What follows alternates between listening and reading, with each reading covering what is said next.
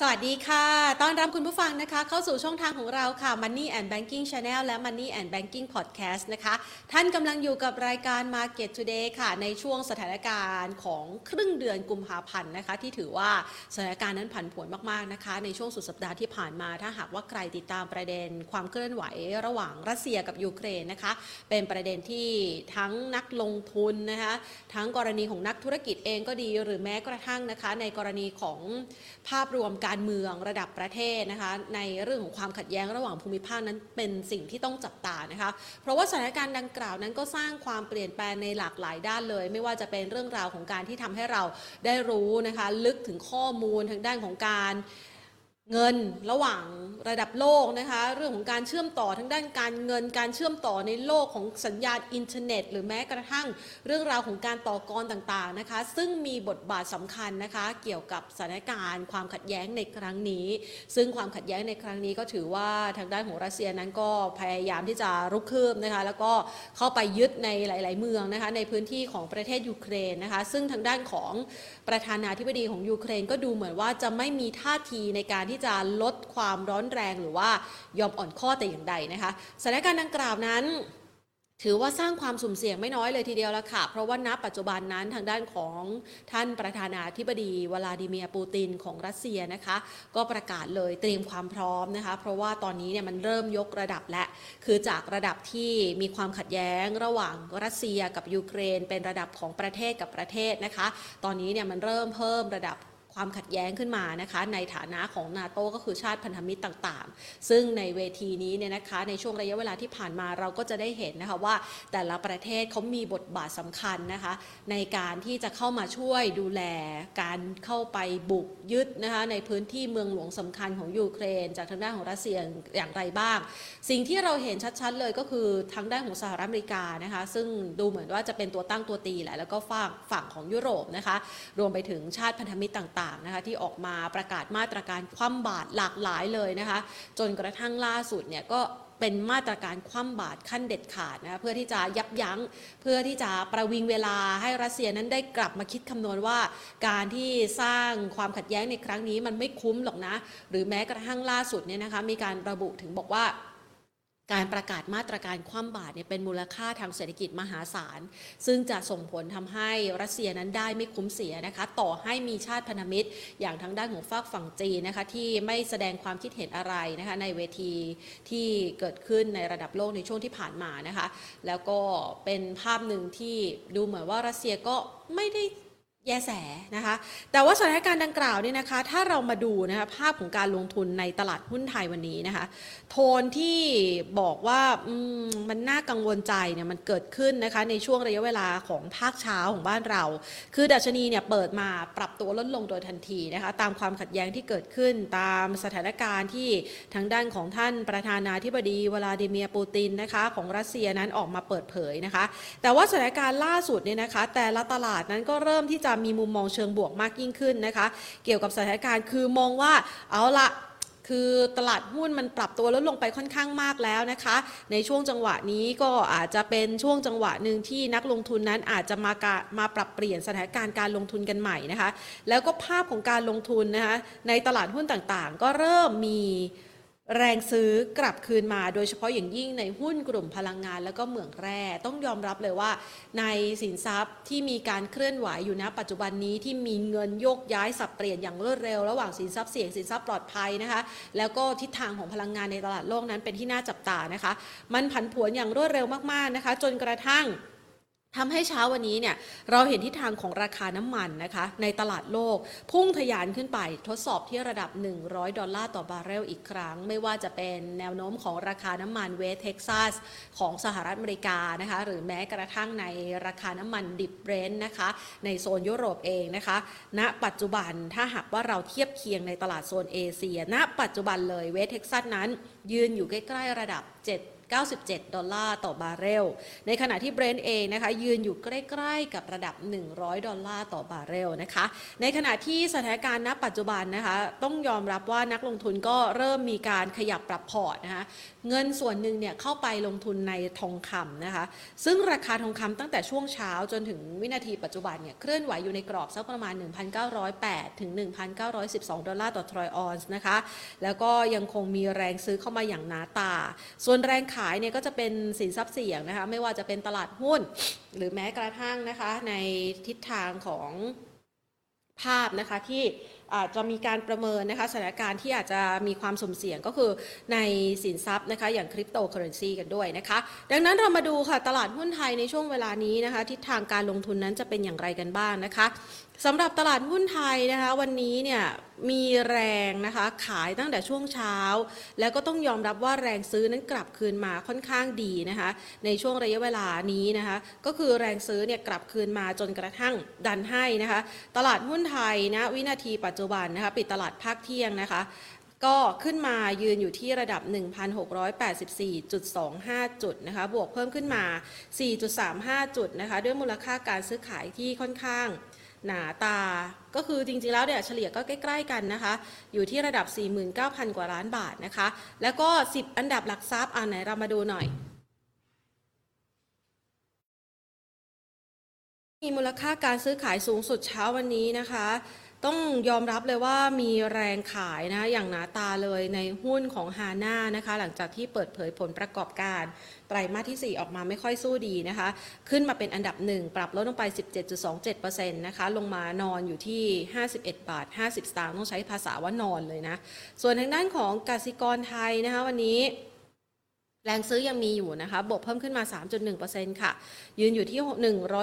164 บาทนะคะ IVL ปรับลดลง 1.61%ค่ะ CPO ปรับลดลงนะคะ 0.37%จะเห็นได้ว่าในช่วงที่ผ่านมานะคะ หุ้นกลุ่มค้าปลีกก็ขยับขับ ขยับขับเคลื่อนค่อนข้างดีนะคะ วันนี้แบมนะคะปรับเพิ่มขึ้นมาแล้ว 4.76%ปตทนะคะมีแรงซื้อนะคะขยับขึ้นมา 1.28% ETC ค่ะบวกเพิ่มขึ้นมา 11.05%นะคะปตทสพขยับเพิ่มขึ้น 1.51%และ BBL นะคะปรับลดลงไป 0.36%ค่ะ เราเห็นภาพสถานการณ์ดังกล่าวนะคะ หลาย ๆ คนก็เริ่มจับจังหวะนะคะ แล้วก็ประเมินสถานการณ์ว่า เอ๊จังหวะนี้นะคะ เราควรจะมีการเคลื่อนไหวอย่างไรกันบ้างนะคะ กับทิศทางของสินทรัพย์ต่าง ๆ โดยเฉพาะอย่างยิ่งนะคะ ถ้าหากว่าเราไปดูล่าสุดเนี่ยนะคะ เราจะเห็นทิศทางของค่าเงินรูเบิลนะคะที่ปรับตัวลดลงวันนี้เนี่ยกว่า 30%นะคะแล้วก็เป็นสถานการณ์ที่ตอบรับกับการประกาศมาตรการคว่ำบาตรต่างๆนะคะของ ประเทศต่างๆ ที่พยายามจะยับยั้งไม่ให้รัสเซียนั้นทำอะไรผีผาม หรือว่าทำอะไรรุนแรงมากไปกว่านี้นะคะ ดังนั้นเรามาดูกันค่ะสำหรับภาพรวมการลงทุนในวันนี้นะคะ ในการประเมินสินทรัพย์ต่างๆนะคะ ไม่ว่าจะเป็นทองคำนะคะ ไม่ว่าจะเป็นตลาดหุ้นไทยนะคะ นักลงทุนควรจะมีแผนการลงทุนอย่างไรนะคะ เพื่อที่จะให้ชนะนะคะ กับจังหวะการลงทุนในช่วงเวลานี้ขออนุญาตนะคะ ต่อสายนะคะ เพื่อที่จะพูดคุยเกี่ยวกับทิศทางของราคาทองคำกันก่อนละกันนะคะซึ่งวันนี้นะคะเราได้มีโอกาสนะคะสำหรับการพูดคุยของเรานะคะใน ช่วงเวลานี้จับตาสถานการณ์ต่างๆนะคะเพื่อเปิดโอกาสให้กับคุณผู้ชมเนี่ยได้ติดตามสถานการณ์อย่างใกล้ชิดนะคะแล้วก็มีโอกาสวางแผนการลงทุนได้อย่างเหมาะสมนะคะ ต้องขอขอบพระคุณผู้ใหญ่ใจดีที่ให้การสนับสนุนเรานะคะ SCB หรือว่าธนาคารไทยพาณิชย์นั่นเองค่ะ เอาละค่ะมาต่อสายนะคะเพื่อพูดคุยกันนะคะเกี่ยวกับทิศทางของการลงทุนในช่วงเวลานี้นะคะ ใครลงทุนในทองคำนะคะ จังหวะนั้นเป็นยังไงหรือแม้กระทั่งนะคะ ใครที่ลงทุนในตลาดหุ้นไทยนะคะเซฟ50 Index Future จะเป็นยังไงกันบ้างนะคะ สวัสดีค่ะคุณชลทิศค่ะครับ สวัสดีครับเอาล่ะมาประเมินมุมมองการลงทุนในช่วงเวลานี้กันนะคะ เรามองยังไงกับสถานการณ์ล่าสุด เพราะว่าดูเหมือนว่าแต่ละสินทรัพย์นี่เริ่มตอบรับกับประเด็นความขัดแย้งของรัสเซียกับยูเครนที่ ที่ไม่ร้อนแรงเท่ากับสัปดาห์ที่ผ่านมาแล้วใช่ไหมคะอืมเออพี่จะบอกมันไม่ร้อนแรงมันคือสัปดาห์ก็ที่ผ่านมามันสุด อย่างรวดเร็ว แล้วก็ครับมีแรงชูดอย่างรวดเร็วสำหรับทองคำแต่ว่ามาตอนนี้เนี่ยมันเริ่มแกว่งตัวแล้วไง อย่างหุ้นไทยเนี่ยลงไปก็ลงไม่มาก ก็เริ่มมีแรงซื้อแล้ว ทองคำจะซื้อไปมากๆกว่านี้ คนก็เริ่มไม่แน่ใจว่าเอ๊ะมันร้ายแรงจริงหรือเปล่า เรามองยังไงบ้างคะคคือออฮึพอพูดเรื่องนี้มันก็ต้องพูดเรื่องทั้งหมดของรัสเซียก่อนใช่ไหมครับ ว่ามันมันมันยังไงกันแน่ อย่างสัปดาห์ที่แล้วเนี่ยมันเป็นสัปดาห์แรกซึ่งมีเหตุเกิดขึ้นใช่ปะครับพอมีเหตุเกิดขึ้นปุ๊บทุกคนก็ตกอกตกใจกัน แล้วพอช่วงปลายสัปดาห์เนี่ยเขาก็เริ่มมีข่าวว่ากำลังจะคุยกัน เออกำลังจะคุยกันแล้วกำลังจะเจรจากันใช่ปะครับ แต่ว่าปกตินะพี่แพนน่าจะถนัดนะพี่แพนนี่เป็นนักการทหารที่เชี่ยวชาญมากอ่าฮะยังไงคือปคะกติคือปกติอะ สมมุตินะอือฮึพี่แพนเนี่ยเป็นเป็นประเทศอ่ารัสเซียกับพี่แพนเนี่ยเหมือนกัน เป็นประเทศใหญ่ใช่ไหมตัวใหญ่ดิฉันน้ำหนัมีกพื้เยนอะที่อ่าเออ อายุเยอะส่วนผมเหมือนยูเครนอ่าเป็นคนยังไงะตัวเล็กอายุอ่าฮะน้อยอย่างเงี้ยอ่าพี่แพนค่ะก็รังแกผมได้เสมออ่าอ่าฮะรัสเซียเขาก็สามารถที่จะทำอะไรยูเครนก็ได้ค่ะแล้วถามว่าถ้าหากพี่แพนได้เปรียบอือฮึพี่แพนจะเจรจาไหม ถ้าพี่แพนไม่ได้เปรียบ พี่แพนจะเจรจาไหมค่ะปกติอะนะฮะไอการเจรจาเนี่ย มันจะเจรจากันก็ต่อเมื่อมีใครสักคนหนึ่งอะที่ได้เปรียบเยอะค่ะๆผมผมผมนึกถึงนะตอนที่เขาสอนในเรื่องสอนทหารนะเขาสอนเรื่องการรบอะเขาสอนถึงตอนสมัยเราเสียกรุงเสียสงครามช้างเผือกสมัยพระมหาจักรพรรดิอะคือตอนนั้นบูเรงนองมาจะตีเมืองไทยนะเขาได้เปรียบเยอะมากเขาจะชนะแน่ ๆ แล้วอะ เขาเลยยื่นข้อเสนอว่าเจรจากันไหมค่ะพอเจรจากันปุ๊บนี่เขาสามารถเรียกร้องได้เลยนะเอ้ยฉันนะมีกองทัพจากภาคพิษณุโลกลงมามีจากเชียงใหม่ลงมารอจะตีคุณอยู่นะ เพราะฉะนั้นฉันขอช้างเผือกได้ไหมอือฮึอยุธยาก็ต้องยอมถูกไหมแต่ตอนเนี้ยถามว่ารัสเซียเขาได้เปรียบขนาดนั้นหรือเปล่า ดูเหมือนตอนแรกรัสเซียจะได้เปรียบถูกไหมแต่พอมาตอนเนี้ยดูสิฮะว่ายุโรปอเมริกาก็เริ่มที่จะ ส่งกำลังส่งอาวุธเข้าไปช่วยก่อนใช่ไหมเริ่มที่จะส่งอาวุธเข้าไป เริ่มที่จะมีมาตรการกดดันไอ้มาตรการกดดันนี่มันมีหลายเรื่องมากบางเรื่องผมยอมรับเลยนะ ผมยังไม่เข้าใจนะว่าว่าว่าคืออะไรบ้างเดี๋ยวค่อยมาขยายความตรงนั้นกันแล้วกันอ่าก็บอกว่าเขาจะมีการแทรกแซงจะมีการกดดันรัสเซียเพิ่มเติมรัสเซียก็บอกว่างั้นมาเจราจากัน แต่ว่าเมื่อเช้าพูดเรื่องอะไรครับพูดเรื่องไอ้หน่วยต่อต้านอาวุธนิวเคลียร์ขึ้นมาเห็นไหม อยู่ๆก็บอกว่าจะเจราจาแต่ทำไมเอาเรื่องอาวุธ เอาเรื่องต่อต้านนิวเคลียร์เข้ามาคุยกันแล้ว อะ บางคนก็บอกว่า เอ๊ะเอ่อยูเครนเนี่ยเขาไม่มีนิวเคลียร์นี่แล้วรัสเซียจะเอาไปทำไมใช่ไหมฮะผมผมก็ต้องเรียนว่าปกติอะเวลาที่เขาจะ ตั้งชื่อหน่วยอะไรสักอย่างเกี่ยวกับอาวุธที่มันรุนแรงอย่างนิวเคลียร์เนี่ยเขาไม่มาตั้งชื่อหรอกครับว่าหน่วยจู่โจมโดยอาวุธนิวเคลียร์เขาไม่ใช้คำนั้นนะฮะอ่าฮะถูกไหมอ่าเขาต้องใช้คำว่าหน่วยต่อต้านและป้องกันเขาใช้คำเนี้ยฮะนั่นหมายความว่าเขาก็เอาอันเนี้ยมาขู่แล้วเหมือนกัน แล้วคำถามคือมันจะเจรจากันได้เหรอในเมื่อรัสเซียเขาก็ยังโจมตีอยู่ แล้วเขาก็ยังงัดอาวุธนู้นงัดอาวุธนี้ขึ้นมาใช้ ตลาดก็เลยอาจจะคลายกังวลกันว่าอ๋อเดี๋ยวคงจะเริ่มจะมีการเจรจากันแล้วแหละ ทุกอย่างก็น่าจะดีขึ้นค่ะแต่ถ้าเกิดถามผมเนี่ยผมคิดว่าไอ้การเจรจาเย็นเนี้ยถ้าถ้ามีขึ้นนะ ถ้ามีการเจรจากันขึ้นจริง ๆ เนี่ย มันก็ก็เหมือนกับเป็นการคุยกันเพื่อเพื่อเป็นจุดเริ่มต้นไปก่อนอะ แต่ท้ายที่สุดอะเงื่อนไขที่ยูเครนต้องการเงื่อนไขที่รัสเซียต้องการยูเครนก็บอกว่าต้องเจรจาโดยไม่มีการมีข้อตกลงอยู่แบบเขาเรียกมีมีหมุดมีหมายปักไว้ในใจล่วงหน้าแล้วบอกต้องไม่มี แต่รัสเซียก็บอกอยู่แล้วว่ายูเครนต้องเอไม่เป็นสมาชิกนาโตใช่ไหมเขาต้องบอกว่าต้องไม่มีกำลังทหารในยูเครนอีกต่อไป อย่างเงี้ย มันก็เหมือนกับว่าเขาก็ยังมีอะไรอยู่ในใจอะจริงๆผมแอบคิดนะ อันนี้คิดแบบตามภาษาผมอะอ่าฮะทำไมคุณนู้นคนนี้ก็อยากเข้านาโตอ่าถ้างั้นเชิญรัสเซียเข้านาโตเลย ทุกอย่างจบอ่าฮะจริงไหมพี่พี่เห็นด้วยไหมเพราะถ้ารัสเซียเข้านาโตมันก็เหมือนกับว่าอะไรหมายความว่ามันไม่มีเป็นนาพวกโตเดียแล้วกัอะนอ๋ออืมก็ไม่มีไม่มีนาโต้แล้วถ้างั้นก็อืมเชิญรัสเซียเลยมามามาอยู่ด้วยกันให้หมดเลย เป็นพวกเดียวกันอืมถ้าเป็นอย่างนั้นนะผมว่ามันก็จะจบ อันนี้กลับมาที่ไอ้เรื่องที่ไอ้มาตรการแทรกแซงมาตรการกดดันนะไอ้ไอ้ที่ออกมาคือไอ้เรื่องมันอ่ร้ายสวิแรตงไหมดูเหมือนว่าไม่สามารถยับยั้งเขาได้เลยอะอืมอ่าฮะนั่นอะ คือสิ่งซึ่งซึ่งต้องรอติดตามทีนี้ไอ้ไอ้เรื่องค่ะสวิฟต์เนี่ย มันมันเหมือนเป็นเป็นเป็นชนวนเล็ก ๆ ชนวนหนึ่งเหมือนกัน ถ้าถ้าถอยหลังกลับไปตอนที่รัสเซียเขาบุกไครเมียเมื่อหลายปีที่แล้วอะเอ่อตอนนั้นเนี่ย ยุโรปตะวันตกเนี่ยเขาก็บอกว่าเขาจะเอาไอ้มาตรการไอ้สวิฟเนี่ยจะถีบรัสเซียออกไปเนี่ย จะถีบออกไปเลยเนี่ย ปรากฏว่าไงฮะ ปรากฏปูตินบอกว่าเฮ้ย ถ้าหากใช้วิธีการเนี้ย มันคือการประกาศสงครามกับรัสเซียนะอือฮึฮึสุดท้ายแล้วยุโรปเขาก็ไม่ใช้เห็นไหมฮะ แต่พอมารอบนี้บอกว่าจะตัดอืมแค่บอกว่าจะออกมาจะตัดบอกจะต่อเมื่อวันอาทิตย์เนี่ยบอกว่าจะตัดอือฮึเช้ามารัสเซียนิวเคลียร์มาเลย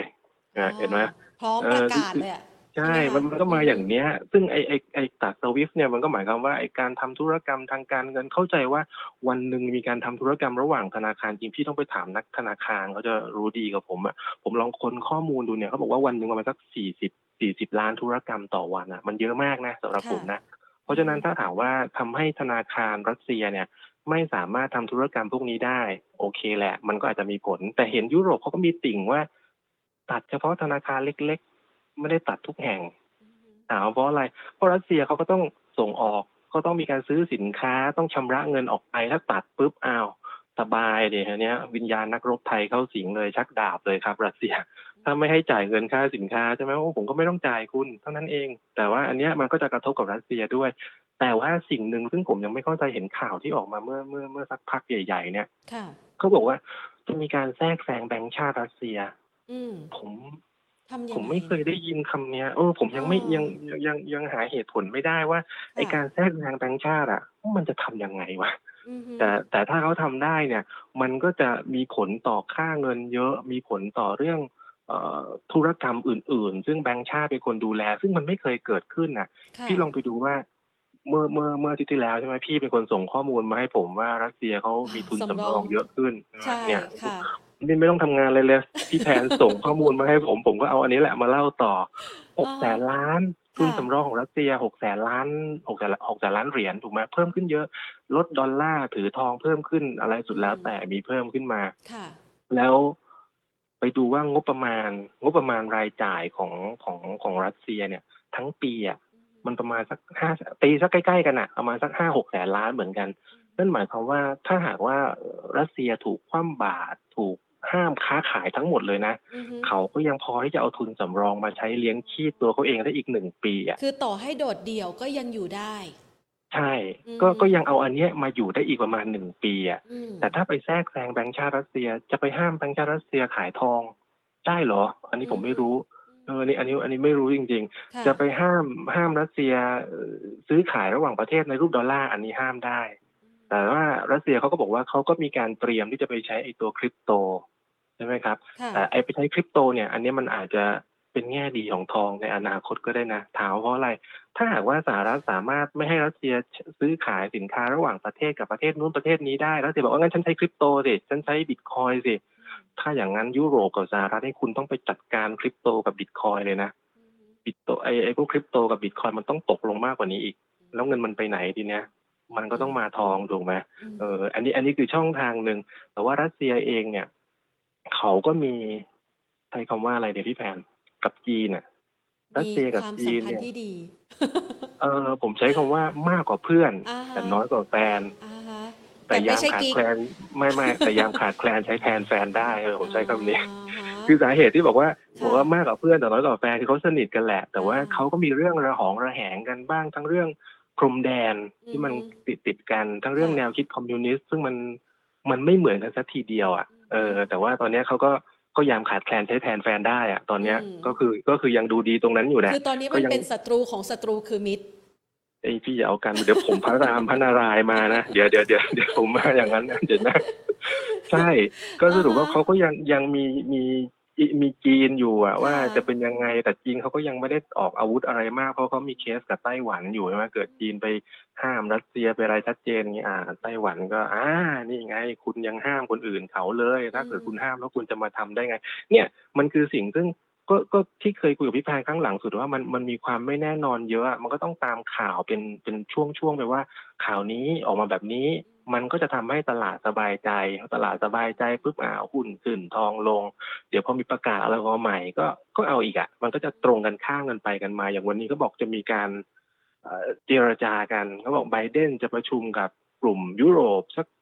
ห้าทุ่มเที่ยงคืนบ้านเราค่ะมันก็อาจจะรู้ผลก็ตีหนึ่งตีสองอะใช่ไหมครับอืมถ้าหากว่าท่านท่านจะเก็งกำไรจริง ๆ มันก็ก็มีผลิตภัณฑ์เอาเคฟิวเจอร์ฟิวเจอร์ถึงเที่ยงคืนใช่ไหม แต่พ้นจากนั้นไปแล้วอันปกติผมไม่ค่อยขายของเออไม่ค่อยขายของพ้นแต่ว่าจาอักนนี้นั้อยานกไปแล้วคือ แล้วแต่โชคชะตาแล้วนะ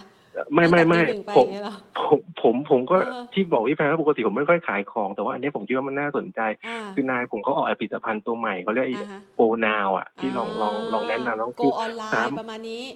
อ่าแต่อันนี้เป็นอ่าโกนาวคืออาฮะเป็นโกนาวเป็นออมนาวโหลดในแอปพลิเคชันนะครับอ่าทั้ง iOS ทั้ง Android ค่ะขั้นต่ำหนึ่งพันบาท ไม่ต้องโอนเงินเข้ามาก็ค่ะ ซื้อขายได้ถึงตีสองตีสามไปเลยมอย่างเงี้ยมเออแล้วก็ไม่ต้องใช้เงินเยอะผมว่าอันเนี้ยมันเป็นเป็นเครื่องมือ ซึ่งอาจจะต้องถ้าเกิดคุณจะติดตาม คุณจะเก่งกำไรกันจริงๆเนี่ยก็ก็ต้องใช้ตรงนั้น แล้วก็ต้องตามข่าวตลอดอะว่าเอ๊ะมันมันจะมีอะไรต่อไปไหม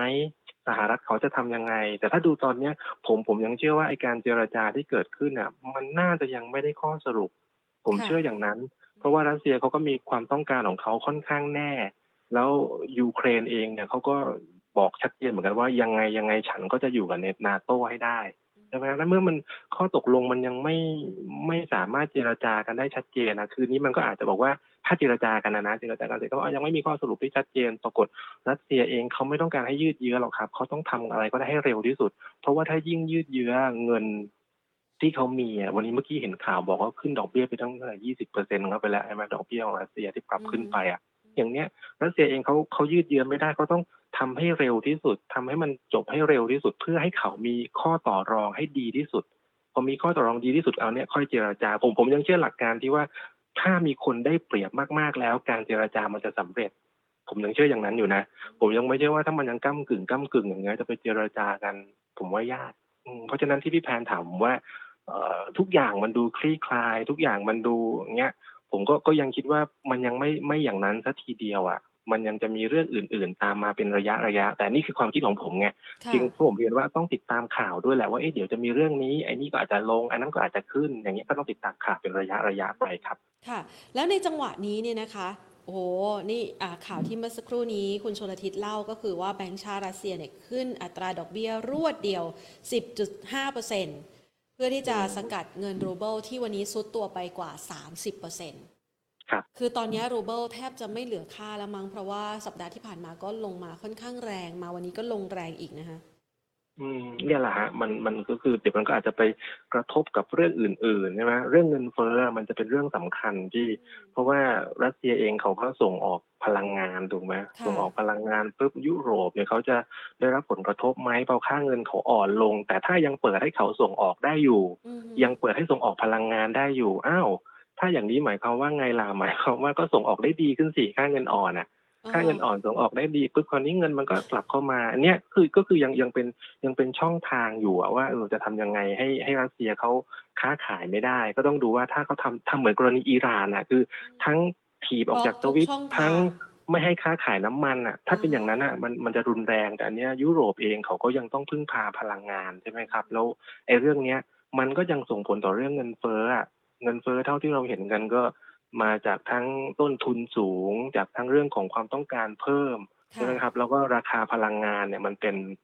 มันเป็นตัวแปรหลักอะในการที่จะทำให้เงินเฟ้อจะเป็นยังไง อันเนี้ยก็ก็ต้องรอติดตามว่าสหรัฐจะประเมินยังไงอีกอืมเข้าใจว่าวันวันพุธมั้งพุธกับ ศุกร์เนี่ยพุธกับพฤหัสเนี่ย คุณเจอโรมพาวเวลเนี่ย หลังจากตอนนี้เราไปสนใจแต่ปูตินไปสนใจแต่นาโต้เดี๋ยวจะมีประชุมแถลงนโยบายมาใช่อ่ามมาแล้วฉันต้องมามั่งแล้ว เดี๋ยวฉันตกสื่อไม่ไม่ตกพื้นที่เล่นข่าวไม่ใช่อืมภาษาผมเรียกถ้าเป็นผมนะชุลทิศจะต้องหิวแสงขึ้นมา นี่คุณอ่าพาวเวลก็มีกำหนดอยู่แล้วล่ะค่ะก็ต้องดูว่าคือตอนเนี้ย เราเคยคุยกันว่านักลงทุนเนี่ยไม่ได้สนใจแล้วล่ะว่าไอ้ดอกเบี้ยเนี่ยจะเมื่อไหร่อืมสนใจว่าเท่าไหร่มากกว่าใช่ไหมครับอืมแล้วก็คิดกันว่าครั้งเนี้ยคือมีนาคมเนี่ยขึ้นแน่คือเมื่อไหร่เนี่ยเมื่อเมื่อมีนานี่แหละค่ะแต่เท่าไหร่เนี่ยเราเคยคิดกันว่าจุดห้าขึ้นดอกเบี้ยศูนย์จุดห้าแต่ถ้าหากว่าในการแถลงครั้งเนี้ยคุณคุณคุณไบเดนไม่ใช่ไบเดนชื่ออะไรพาวเวลถ้าเกิดคุณพาวเวลเขาเอาเรื่องยูเครนรัสเซียเข้ามาเป็นสิ่งซึ่ง อยู่ในเรื่องของการพิจารณามุมมองในการดำเนินนโยบายการเงินในอนาคต มันอาจจะปรับมุมมองว่าจากจุดห้าเนี่ยมันอาจจะเหลือจุดสองห้าค่ะเออถ้าเป็นอย่างเนี้ยออกมาเลยจุดสองห้าปุ๊บอ้าวตลาดหุ้นก็อาจจะดีใจขึ้น ราคาทองก็จะดีใจขึ้นอืแต่มันก็จะมีอีกกลุ่มหนึ่งอะที่เขามองว่า โอ้น้ำมันก็ขึ้นขนาดนี้ ราคาก๊าซก็ขึ้นขนาดนี้ เงินเฟ้อสหรัฐนี่มันจะขึ้นทุกเดือนหลืหร เออมันจะคุมได้ไหมอ่าฮะใช่ไหมค่ะถ้าเป็นอย่างนี้ปุ๊บความกังวลเรื่องเงินเฟ้อจะกลับมาครับพอเรื่องเงินเฟ้อกลับมา อันเนี้ยมันก็จะเป็นเป็นภาพบวกสำหรับทองคำในอนาคตอีกอะเออผมผมเลยบอกว่าเรื่องเงินเฟ้อมันยังเป็นเรื่องหลักที่ที่มันเป็นผลต่อเนื่องมาจากเรื่องของสงครามเหมือนกันอะ มีมีบางคนบอกว่าเขาอันนี้คือเป็นคนที่เขามองในในมุมซึ่งค่อนข้างเข้าข้างรัสเซียแล้วกันใช่ใช่ค่ะอย่างเงี้ยเขาเขาบอกว่า สหรัฐเนี่ยใช้วิธีการบริหารนโยบายในประเทศ โดยใช้การต่างประเทศเป็นตัวบริหาร เพราะว่าเขาบอกว่าเศรษฐกิจสหรัฐเนี่ยมันน่าจะชะลอตัวขุดพลังงานไอเชลก๊าซเชลออยออกมาเยอะ แล้วมันขายไม่ได้อะเออพอมันขายไม่ได้ปุ๊บทำยังไงให้มันขายได้ ที่ขายไม่ได้ก็จะส่งออกไปยุโรปมันต้นทุนสู้รัสเซียไม่ได้ฮะพอสู้รัสเซียไม่ได้เอ๊ะทำยังไงให้ราคาในรัสเซียมันแพงขึ้นหรือไม่ต้องไปซื้อ อ่าอย่างเงี้ยอันนี้คืออคือเป็นคนที่เขามองมองมุมหนึ่งอะเขามองว่าเอ๊ะเป็นเรื่องนี้ด้วยแล้วดอกเบี้ยในสหรัฐกำลังจะขึ้นค่ะถ้าดอกเบี้ยขึ้นคนในสหรัฐจะเจ็บเขาก็เลยอ๋อถ้าอย่างนี้เป็นแผนของไบเดนแน่ๆเลยทำยังไงก็ได้ให้ดอกเบี้ยขึ้นช้าที่สุดใช่ไหมอันนี้ก็เป็นเป็นเป็มุนมคมวาองมของชาญฉลาดกอีลุ่กมแบหบนึ่งหนึ่งถ้ามองแบบนั้นผมก็ อันนี้พี่แพนเขาเป็นคนมองโลกในแง่ดีได้เสมอใช่ไหมแต่แต่มันมันมันจะมีอย่างเงี้ยเกิดขึ้นตลอดเวลาแล้วมันณขณะเนี้ยที่เรียนไปแล้วครับว่ามันมีความไม่แน่นอนอยู่เสมอเลยตอนเนี้ยหรือค่ะยิ่งเรื่องเรื่องเรื่องสงครามเรื่องอะไรพวกเนี้ยผมผมเคยเรียนพี่แพนว่า มันทำให้ทองขึ้นเร็วจริงแต่ถ้ามันจบทองมันจะลงเยอะ อย่างเมื่อวันศุกร์นี่ไปเท่าไหร่หมื่นเก้าไม่ใช่เท่าไหร่หมื่นเก้าพันเก้าร้อยห้าสิบกว่าใช่ปะมีพอจังแค่หวะบอกหนึ่งเกือบแปดสิบด้วยนะ น้ำหนัก ไม่ใช่ราคาทองเออหนั่นนึ่งน่ะพันเก้าร้อขึ้ยนแปไปดเยสิอะบขนาดนั้นอะ แต่พอบอกค่ะเฮ้ยจะเจรจากันปุ๊บเป็นยังไงอะครับลล่วงมารวดลงเดียวเลยใช่ไหมมัม้วนเดียวมัจอดเลย ใช่ แล้วตอนนี้มันก็ยังยังเป็นสัญญาณซึ่งถ้าดูเทคนิคนะ มันก็ยังเป็นสัญญาณว่าอาจจะเป็นการปรับฐานอยู่ ถ้าดูเทคนิคนะครับ มันก็ก็ยังเป็นสัญญาณอย่างนั้น แต่ค่ะเทคนิคมันมันสู้ข่าวไม่ได้หรอกถ้าท้ายที่สุดสหรัฐ รัสเซีย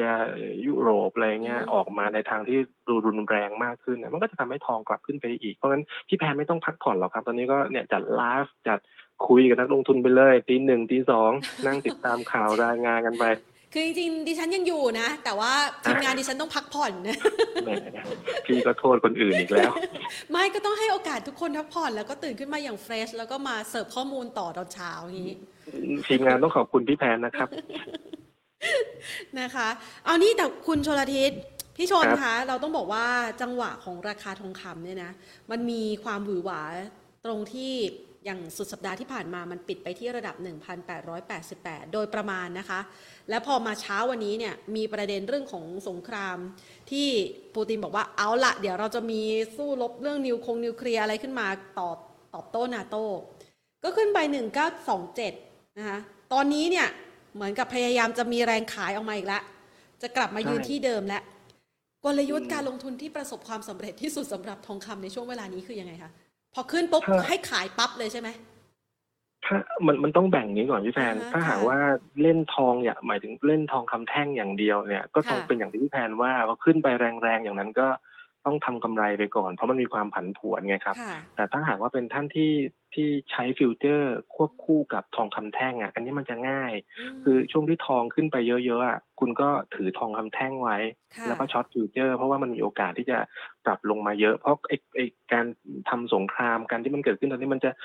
ดึงให้มันหนักขึ้นเดี๋ยวก็จะผ่อนเดี๋ยวก็จะมันจะเป็นอย่างเงี้ยอย่างที่เราเห็นกันอาทิตย์ที่แล้วนี่แหละ มันก็จะทำให้ทองขึ้นไปเร็วสักพักก็อะเขาบอกดีกันทองก็ลงค่ะเพราะฉะนั้นถ้าเล่นเล่นทั้งสองตลาดได้เนี่ยทองคำแท่งเนี่ยยังยังอยากให้ถืออยู่ แล้วก็มาใช้ future ในการป้องกันความเสี่ยงว่าช่วงที่ทองขึ้นไปเยอะๆ ก็ใช้ future short ไป แต่ถ้าหากว่าเป็นท่านที่ trade future แล้วก็มีเวลาที่จะติดตามมันนะมันมันสามารถทำกำไรได้ง่ายมากเลยอย่างไอ้เมื่อวันวันพฤหัสวันศุกร์ที่แล้วอะพี่ค่ะลองคิดดูสิว่าถ้าหากพี่ spread ไปสอง series series หนึ่งซื้อซีรีส์หนึ่งขายอะอือฮึพอทองขึ้นไปแรงๆปุ๊บก็ ก็ตอบยากว่าควรจะปิดที่เท่าไหร่ แต่ถ้าเกิดอือฮึคุณตั้งใจว่าเออคุณจะมีกำไรสักหนึ่งเปอร์เซ็นสองเปอร์เซ็นในกรณีของ future นี่มันมันมีไอ้ gearing มันจะมีอัตราทดนะฮะค่ะมันจะกำไรเยอะ เพราะฉะนั้นพอ shoot ขึ้นไปแรงๆ คุณก็ปิดฝั่งซื้อ แล้วก็ถือฝั่งขายไว้ อย่างเงี้ย พอกลับลงมาก็ก็จะมาทำกำไรได้ทั้งสองทางอะอ๋อช่วงที่ตลาดมีปันถ้าเป็น option นี่เขาก็จะมีกลยุทธ์ของเขานะ แต่ว่าไอ้อ่าฮะทองมันยังไม่มีไงก็ค่ะก็ใช้ spread ไปอย่างนี้ก็ได้ครับ ยังคิดว่าช่วงที่ทองผันผวนแบบเนี้ยเอาตีสักใกล้ๆพันเก้าอย่างเงี้ยถ้าหากว่ามัน มันใกล้ๆแนวรับหลักในวันสักหนึ่งแปดแปดศูนย์เนี่ย พี่ก็มองว่าไอ้ใกล้ๆพันเก้าพี่ซื้อซีรีส์ขายซีรีส์ก็ได้ถ้ามันลงไปเยอะหลุดพันแปดพันแปดแปดศูนย์เนี่ย พี่ก็ปิดฝั่งขายซะ แล้วก็ถือฝั่งซื้อรอให้มันรีบาวกลับขึ้นมาใช้กลยุทธ์นี้ก็ได้ครับ ค่ะ คือจริงๆแล้วถ้าดูกราฟเทคนิคเนี่ยนะคะ มันเหมือนกับว่ามันพยายามจะลงมาปิดแก็บที่ 1888 โดยประมาณเนาะ ที่มันพี่เปิดก็แก็บอีกแล้วไม่ มัน มันเป็นแบบนั้นคล้าย ๆ แบบนั้นไงใช่ไหม คือเหมือนกับเนี่ยว่าพอพอสู้ไม่ได้ พอสู้ไม่ได้เริ่มใช้เสียงดังกลยุทธ์ของรัสเซียผมถึงบอกพี่แพนนะคือรัสเซียอ่าฮะอ้าวเราก็ต้องศึกษาแผนทางเทคนิครวมไปด้วยนะคะ คือภาพมันเหมือนแบบมันโดดแรงเนี่ย คนที่เคยได้กำไรไปก่อนหน้านี้ในช่วงเสาร์อาทิตย์เขาก็เริ่มขายไง ใช่ไหมคือถ้าอธิบายตามกราฟเทคนิคเอางี้เอาใช่งี้ก็ถ้าอย่างนั้นก็ใช่ก็เขาก็อ่าอาจจะเริ่มขายกันช่วงนี้อืมก็ได้ครับมองอย่างนั้นใช่ได้คะเหมือนกันอะทีนี้เราไปดูต่อนะคะ คุณชลทิศคะจากทองคำทองคำที่เป็นทองคำแท่งเนี่ยนะคะ จากสถานการณ์ณปัจจุบัน คุณแนะนำให้นักลงทุนถือเอาไว้เพื่อบริหารความเสี่ยงของพอร์ต ที่อาจจะไปถัวกับหุ้นที่หวือหวา ควรจะมีกี่เปอร์เซ็นต์ของพอร์ตดีคะช่วงนี้ถ้าถ้าเอาตามตามสูตรที่เขาคุยกันน่ะเขาก็บอกว่าทองคำเนี่ยมันก็ประมาณสัก ห้าเปอร์เซ็นอืมถึงสิบเปอร์เซ็นของพอร์ตใช่ปะค่ะเออแต่แต่สำหรับผมเนี่ยผมยังเชื่อเรื่องของอายุของคนถ้าตอบแบบเนี้ย อย่างผมอายุยังน้อยอย่างเงี้ย ผมจะซื้อสินทรัพย์ปลอดภัยมาก มันก็ไม่ดีถูกปะผมก็อาจจะต้องถือสินทรัพย์เสี่ยงที่มันเยอะหน่อยาแต่อย่างอายุเยอะอย่างเงี้ย อย่างพี่แพนค่ะนี่เข้าสู่จะรับก็ต้องถือเงินทองผู้เยสูอะงอายุหน่อยแล้วใช่ไหมก็ต้องเป็นสินทรัพย์ปลอดภัยเยอะผมผมใช้หลักคิดก็คือว่าเอาหนึ่งร้อยสิบลบอายุอะค่ะเออผมคิดอย่างนั้นน่ะ ส่วนเอ่อสมมติว่าอายุเก้าสิบเอาหนึ่งร้อยหนึ่งร้อยก็ได้หนึ่งร้อยลบเก้าสิบเหลือสิบสิบเปอร์เซ็นต์นั่นแหะคือสินทรัพย์เสี่ยง เหลือสิบก็คือเอาสินทรัพย์เสี่ยงไว้อีกเก้าสิบเปอร์เซ็นสินทรัพย์ปลอดภัย ถ้าอายุน้อยอย่างสมมติผมเพิ่งอายุยี่สิบอย่างเงี้ยค่ะร้อยลบยี่สิบผมก็ถือสินทรัพย์เสี่ยงได้แปดสิบถือสินทรัพย์ปลอดภัยได้ยี่สิบคือไม่ไม่สามารถกำหนดได้ว่าเฮ้ยทุกคนต้องถือทองแค่ห้าเปอร์เซ็น ทุกคนต้องถือทองแค่เจ็ดเปอร์เซ็นผมผมจะไม่เชื่อเรื่องเรื่องหลักการตรงนั้น ผมจะเชื่อเรื่องของอายุ แต่ว่ายิ่งช่วงที่มันมีสงครามอย่างเงี้ยคุณอืมอาจจะเพิ่มน้ำหนักในสินทรัพย์ปลอดภัยขึ้นไปหน่อยก็ได้ใช่ไหมอาจจะเพิ่มบางคนอาจจะมองบิตคอยอะไรเงี้ยแต่ผมก็ยังก็ที่เห็นมาอาที่ที่แล้วเห็นไหมว่าอืมพอมีอะไรเกิดขึ้นในบิตคอยมันก็ก็ลงอะคือคือหลักคิดของผมผมยังเชื่อเรื่องมันเป็นทฤษฎีเก่าของนักเศรษฐศาสตร์เขาบอกว่าเงินเลวไล่เงินดีอะมันไม่ได้หมายความว่าบิตคอยคือไม่ดีนะอ่าฮะเออแต่ว่า มันมีหลักคิดอย่างนี้มาเสมอตั้งแต่เอาทองมา เป็นตัวค้าขายปรากฏว่าเราบอกเอาทองต้องไปให้รัฐบาลพิมพ์เป็นเงินออกมาปรากฏทองเนี่ยมูลค่าสมมติตรงนั้นสักทุกคนรู้ว่าราคาทองเนี่ยร้อยเหรียญแต่รัฐบาลพิมพ์ออกมาให้อำนาจซื้อแค่เก้าสิบคนจะทำยังไงฮะคนก็รีบใช้เงินกระดาษแต่เก็บทองไว้ ทองมันจะหายไปจากระบบอะเออผมจะเชื่อในทฤษฎีอย่างนี้เหมือนแม้กระทั่งบ้านเราอะเออเรามีเหรียญสิบบาทใช่ไหม วันนั้นที่ในยุโรปมั้งไม่รู้เหรียญเท่าไหร่ของยูโรไม่รู้ว่าลักษณะเหรียญเหมือนกันเลย แล้วปรากฏเอาไปหยอดตู้โทรศัพท์ไปหยอดตู้กดน้ำไปหยอดตู้อะไรก็ตามแต่เนี่ยใช้เหรียญสิบบาทของเราได้ด้วยอ๋อแต่ว่ามูลค่าสิบบาทของเราเนี่ยไม่เท่ามันเขานะน้อยน้อยกว่ามันน้อยกว่าเขามันเกิดอะไรขึ้นครับ เงินไอ้เงินยูโรที่เป็นเหรียญนั้นมันหายไปไงทุกคนก็หาแต่เงินสิบบาทมาใช้อะ เออผมผมก็จะเชื่อทฤษฎีแต่ท้ายที่สุดแล้วอะไอตัวตัวเงินเงินเงินยูโรนั้นมันก็จะกลับมาว่าเฮ้ยเหรียญสิบาทเนี่ยมันมันไม่ใช่ในมูลค่ามันไม่ถึงตู้กดน้ำเขาก็เริ่มปรับว่าเฮ้ยอย่างเงี้ยใช้ไม่ได้ละผมผมยังเชื่อหลักคิดนี้อยู่ เพราะฉะนั้นไอ้เรื่องความเป็นสินทรัพย์ปลอดภัยอะผมยังค่อนข้างให้น้ำหนักทองคำเสียมากกว่าตราสารอื่น ๆ นะครับเลยเลยเลยตอบพี่แพนว่า ดูตามอายุละกันถ้าหากค่ะว่าอายุคุณยังน้อยอย่างเงี้ยคุณก็อาจจะไปเพิ่มสินทรัพย์เสี่ยงได้มากขึ้นหน่อยก็ได้เพราะท้ายที่สุดผมยังเชื่อว่าสงครามมันไม่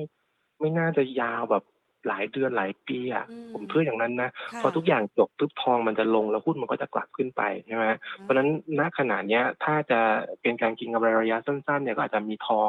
เยอะหน่อยจากที่เคยถือนะครับ แต่ว่าสินทรัพย์เสี่ยงทั้งหุ้นทั้งตราสารอื่นๆเนี่ยยังยังละทิ้งครับเป็นไม่ได้หรอก ก็ต้องสะสมเขาไว้ด้วยในช่วงที่ปรับตัวลงมาเนี่ยครับค่ะ ดังนั้นเราไปดูที่ทิศทางของตลาดหุ้นไทยกันบ้างนะคะ มีแรงซื้อกลับมาอย่างรวดเร็วนะ ถ้าหากว่าเทียบตั้งแต่ช่วงเช้าจนถึงณวินาทีปัจจุบันเนี่ยนะคะ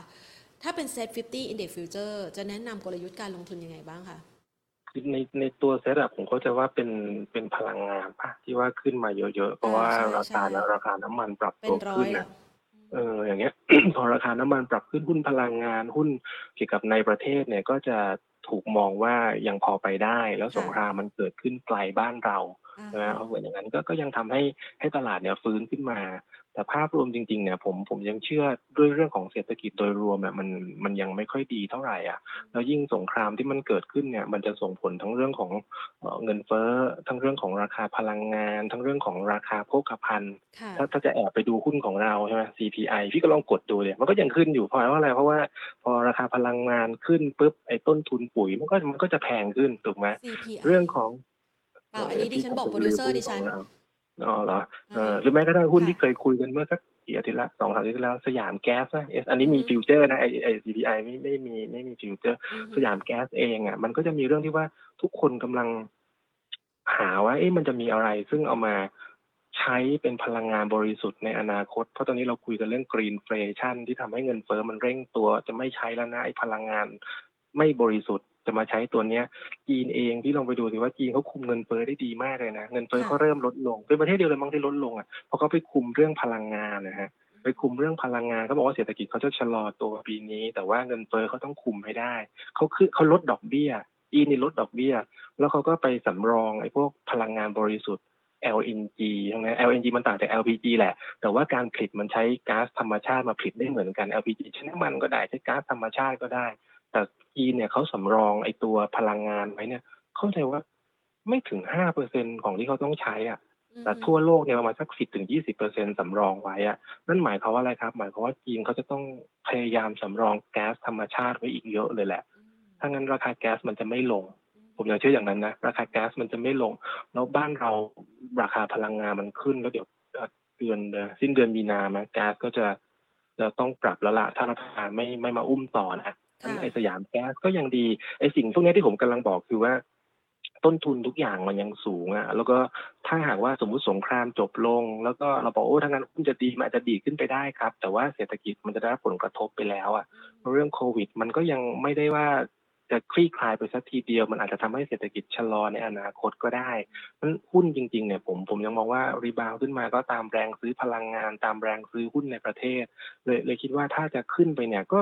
ยังยังเป็นกลยุทธ์ที่ว่าขึ้นไปอะขายค่ะลงมาก็ค่อยซื้อ ตอนนี้ขึ้นมาถ้าเป็นซีรีส์ H ใกล้ที่สุดเนี่ยแนวต้านก็เนี่ยฮะใกล้ๆแล้วล่ะหนึ่งศูนย์สองศูนย์ค่ะช่วงวันนี้เขาใจะว่ามีการปรับพอร์ตของแบงก์ชาติเอ้ยของของของสถาบันการเงินต่างประเทศด้วยมั้งอ่าฮะปลายปลายปลายวันน่ะอาจจะค่ะต้องเริ่มระวังแล้วล่ะว่าเอ๊ะมันจะมีอะไรไหมจะมีแรงขายออกมาไหมแล้วเรื่องยุโรปสายยูเครนมันก็ยังอึมครึมเพราะฉะนั้น rebound ขึ้นมาขึ้นมาในใกล้ๆหนึ่งศูนย์สองศูนย์เนี่ย ก็ก็ปิดไปก่อนนะค่ะปิดฝั่งซื้ออาจจะเลือกฝั่งขายก็ได้แล้วไปตั้ง cut loss ไปสักหนึ่งศูนย์สามศูนย์ครับอือฮึค่ะ แล้วก็ช่วงจังหวะนี้หุ้นที่แนะนำก็คือเมื่อสักครู่นี้ใช่ไหมคะทุนแทน industry เห็นไหม CPI คือคือเนี่ยผมยังค่อนข้างชอบปาล์มก็ยังราคาขึ้นแล้วยิ่งพอมาเห็นปุ๋ยก็ยังขึ้นแต่ว่าด้วยความที่เขาไม่มี future แล้วผมก็อ่าฮะ ที่บอกเวลาขับรถผ่านชุมพรหรืออะไรก็อืมเมื่อไหร่ที่แพนจะมาสัมภาษณ์ผู้บริหารให้ผมเนาะ ลงมาก็ก็ยังดีดขึ้นไป มันก็ยังดูดีตัวเนี้ย แต่อีกตัวหนึ่งที่มี future ให้เล่นก็ค่ะสยามแก๊สนะฮะแต่สยามแก๊สมัน มันขึ้นมาพอสมควรละค่ะตั้งแต่เราเริ่มคุยกันตอนนี้มันอาจจะมีสัญญาณปรับฐาน แต่พอกลับลงมาตอนนี้ยนักลงทุนอาจจะเริ่มกังวลกันว่าเอ๊ะเดี๋ยวรัฐบาลจะต่อไหมนะไอ้เรื่องพยุงราคาก๊าซอะไรพวกเนี้ยมันจะทำให้ให้กลับลงมาอาจจะลงไปซื้อใกล้ๆสักสิบสามบาทห้าสิบสิบสามบาทต้นๆแถวๆนั้นก็เป็นจุดซื้อสำหรับสยามแก๊สครับอ่าได้เลยค่ะ วันนี้ต้องขอขอบคุณคุณชลทิศมากเลยนะคะ เห็นบอกว่าไข้ขึ้นไปฉีดไฟเซอร์มาใช่ไหมคะก็ไม่ครับกังวลที่แพนบุกครับ ไม่ต้องกังวลใจนะคะดิฉันไม่ร้ายผมแรงเท่ารัสเซีย ผมเนี่ยแค่ไข้ขึ้น แต่ว่าน้องๆที่ทีวีการเงินก็บอกเขาฉีดเขาฉีดแล้วเขาแขนตึงๆแต่พี่แพนอะฉีดแล้วหูตึง ผมก็อ๋ออันนั้นไม่ใช่เรื่องวัคซีนเป็นเพราะอย่างอื่น เราเล่นนะครับอายุได้เลยค่ะ ขอบคุณมากเลยนะคะขอบคุณครับพี่สวัสสวัสดีดีครับค่ะนะคะคุณผู้ชมคะก็เป็นการคุยกันแบบสนุกสนุกๆนะคะ ให้เห็นภาพนะคะ ไม่ต้องกังวลใจไปนะคะเพราะว่าไม่ว่าตลาดหุ้นจะขึ้นหรือจะลงนะคะ เราสามารถที่จะกำหนดกลยุทธ์การลงทุนที่เหมาะสมนะคะ แล้วก็สามารถสร้างโอกาสการลงทุนได้นะคะเอาเดี๋ยวเราจะไปต่อกันนะคะ เพื่อที่จะพูดคุยนะคะกับพี่สมพงษ์นะคะเมื่อสักครู่นี้นะคะ เราคุยกับ ทางด้านของขออนุญาตนะคะ ช่วยส่งเบอร์โทรศัพท์ให้พี่แพนหน่อยได้ไหมคะเมื่อสักครู่นี้นะคะเราคุยกับคุณชลทิศนวลพรับนะคะ ผู้จัดการฝ่ายวิเคราะห์จากฮั่วเซ่งเฮง Gold Futures นะคะ แล้วก็มาประเมินสถานการณ์กันนะคะ เพื่อที่จะมาหาภาพนะคะของการลงทุนนะคะ ที่บริหารจัดการพอร์ตของท่านในสินทรัพย์ต่างๆ ด้วยทั้งทองคำนะคะที่มีผลดีในช่วงเวลานี้นะคะ แล้วก็ทั้ง ทิศทางของ single stock นะคะหรือว่าตัวหุ้นที่เป็นมุมมองที่เมื่อสักครู่นี้คุณชลทิศให้ไว้นะคะก็คือ เกี่ยวกับน้ำมันปาล์มนะคะ CPI นะชุมพรน้ำมันปาล์มนะคะ เอาละมาติดตามกันนะคะสำหรับภาพรวมการลงทุนนะคะ ในช่วงเวลานี้นะคะในมุมมองของพี่สมพงษ์เบญจเทพานันท์นะคะผู้ช่วยกรรมการผู้จัดการฝ่ายวิเคราะห์หลักทรัพย์ จากบริษัทหลักทรัพย์ไอรานะคะจะประเมินแนวโน้มการลงทุนในช่วงเวลานี้อย่างไรกันบ้างนะคะ ต่อสายกันไปนะคะเพื่อพูดคุยกันค่ะ สวัสดีค่ะสวัสดีค่ะฮัลโหลครับพี่สมพงษ์คะ ครับสวัสดีครับค่ะน้มาองแกมเหรอใช่ค่ะ แพนเองค่ะอ๋อแพนนะค่ะครับครับโอมาเคเก็บนี่จุดเริ่มเดเลยนะใช่คะ ไหมออกตอนนี้เลยค่ะ โอเคคค่ะรับนะคะ มาประเมินกันค่ะสำหรับทิศทางของตลาดหุ้นไทยนะคะ วันนี้นี่ถือว่าช่วงเช้าตกอกตกใจนะคะมีแรงเทขาย แต่ว่ารีบาวกลับมาค่อนข้างจะดีเลยทีเดียวในช่วงณวินาทีนี้นะคะ มองยังไงต่อดีคะ ก็เล่นสั้นไปก่อนนะครับภาพรวมของ ของเราเห็นชัดแล้วนะครับ ว่าเขาเขา sideway sideway up ค่ะนะครับ ลงไปก็จะมีแรงซื้อสวนกลับขึ้นมานะครับนะครับ แล้วก็ประเด็นก็คือ ตอนนี้มันเป็นสงครามสองสงครามแล้วนะครับค่ะนะครับ คืออันแรกก็คือสงครามสงครามทางเศรษฐกิจนะครับ ที่ทางทางยูโรทางนาโต้ครับเขาถล่มตัวรัสเซียนะครับค่ะโดยการถ้าจะตัดเอ่อ แบงก์ออกนะครับ แบงก์ชาติของของรัสเซียออกจากระบบนะครับ สวิฟเนี่ยนะครับ เรื่องใหญ่มากอืมนะครับ เรื่องใหญ่มากเพราะว่าเอ่อผู้ส่งออกนำเข้าไม่สามารถที่จะไปทำธุรกรรมกับแบงก์ได้เลย ไม่สามารถเปิด LC ได้เลยนะครับอืมไม่มีใครยอมรับตัวตัวเงินของรัสเซียค่ะนะครับ ซึ่งก็อาจจะทำให้เศรษฐกิจติดลบไปถึง5เปอร์เซ็นแต่ตอนเนี้ยประเด็นล่าสุดออกมาเลยนะครับ แบงก์ชาติรัสเซีย ขึ้นดอกเบี้ยทีเดียว 20เปอร์เซ็นเลยนะครับ นะครับ เพื่อจะสู้กับเงินเฟ้อกับสู้กับเอ่อค่าเงินที่ที่ลดลงนะครับที่ลดลงไปสามสิบเปอร์เซ็นค่ะนะครับ ก็กดดันกันเต็มเหนียวเลยนะครับ ในขณะที่อาทิตย์ที่แล้วเนี่ยตลาดหุ้นรัสเซียลงไปห้าสิบเปอร์เซ็นได้มั้งประมาณนั้นวันนี้ลงต่อมันเลยดูอีกทีหนึงค่ะตอนนี้ยังไม่เปิดวันนะครับ ก็เลยสู้กันนะครับ แต่ผมก็ก็ดี มันจะได้มีแต่ว่าทางปูตินเขาไม่เขาเขาเดินหน้าชนนะอืมนะครับเขาเดินหน้าชนโดยการโดยการเอ่อให้ทหารที่ดูแลนิวเคลียร์นะครับเอ่อขึ้นความเตรียมพร้อมร้อยเปอร์เซ็นเลย พร้อมกดเอากับปูตินสิค่ะคืออย่ามาอย่ามาอย่ามาบอยคอรอย่างเดียวอืมอะไรนะครับ ไม่ยอมไม่ยอมไม่ยอมเปลี่ยนหน้าไม่ยอมอะไรเลย เอาถ้าจะเอากันจริง ๆ ก็คือว่าเมื่อเช้าฟังอาจารย์ท่านหนึงพูดนะครับ ว่าทางนาโต้ที่ก็เหมือนยิงนิวเคลียร์ใส่ใส่เศรษฐกิจของรัสเซียนะครับ ตอนนี้รัสเซียก็จะยิงนิวเคลียร์จริงๆใส่นาโต้แล้วก็ที่พูดภาพทำเพลงพร้อมยิงค่ะดุจริงๆดุมากไม่เคยเออโอ้ดุดุดันมากไม่ไม่ไม่ต่อรองใช่ไหมค่ะจะมาทำแค้นเป็นเอาหนักกว่านะนะครับมันก็เลย ผันผวนนิดนึงนะครับ แต่ว่ามันก็โอเคนะครับ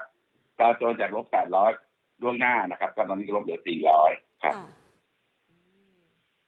จริก็งๆก็จะผัค่ะนผวนตามข่าวตรงเนี้ยโดยพอสมควร แต่โดยรวมๆเนี่ย ตลาดไม่ค่อยกลัวเท่าไหร่โดยเฉพาะเมืองไทยนะครับค่ะนะครับ เพราะว่าสงครามนิวเคลียร์มันมัน มันจะมีเกิดขึ้นได้หรือชั่วโมงนี้มันใหญ่ใหญ่โตมโหฬารแล้วก็นิวเคลียร์มันใหญ่กว่าตอนฮิโรชิมาต้องกี่ร้อยเท่าแล้ว ความความเสียหายอะนะครับ คงไม่เต็มไม่แน่ใจนะปูตินมันบ้าเลือด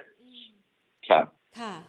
อาจจะเป็นคแค่รับเพียงคำขู่ในช่วงเวลานี้ แต่ว่าก็ค่อนข้างวิตกกังวลใจกันนะคะ แต่อย่างที่พี่สมพงษ์บอกนะคะว่า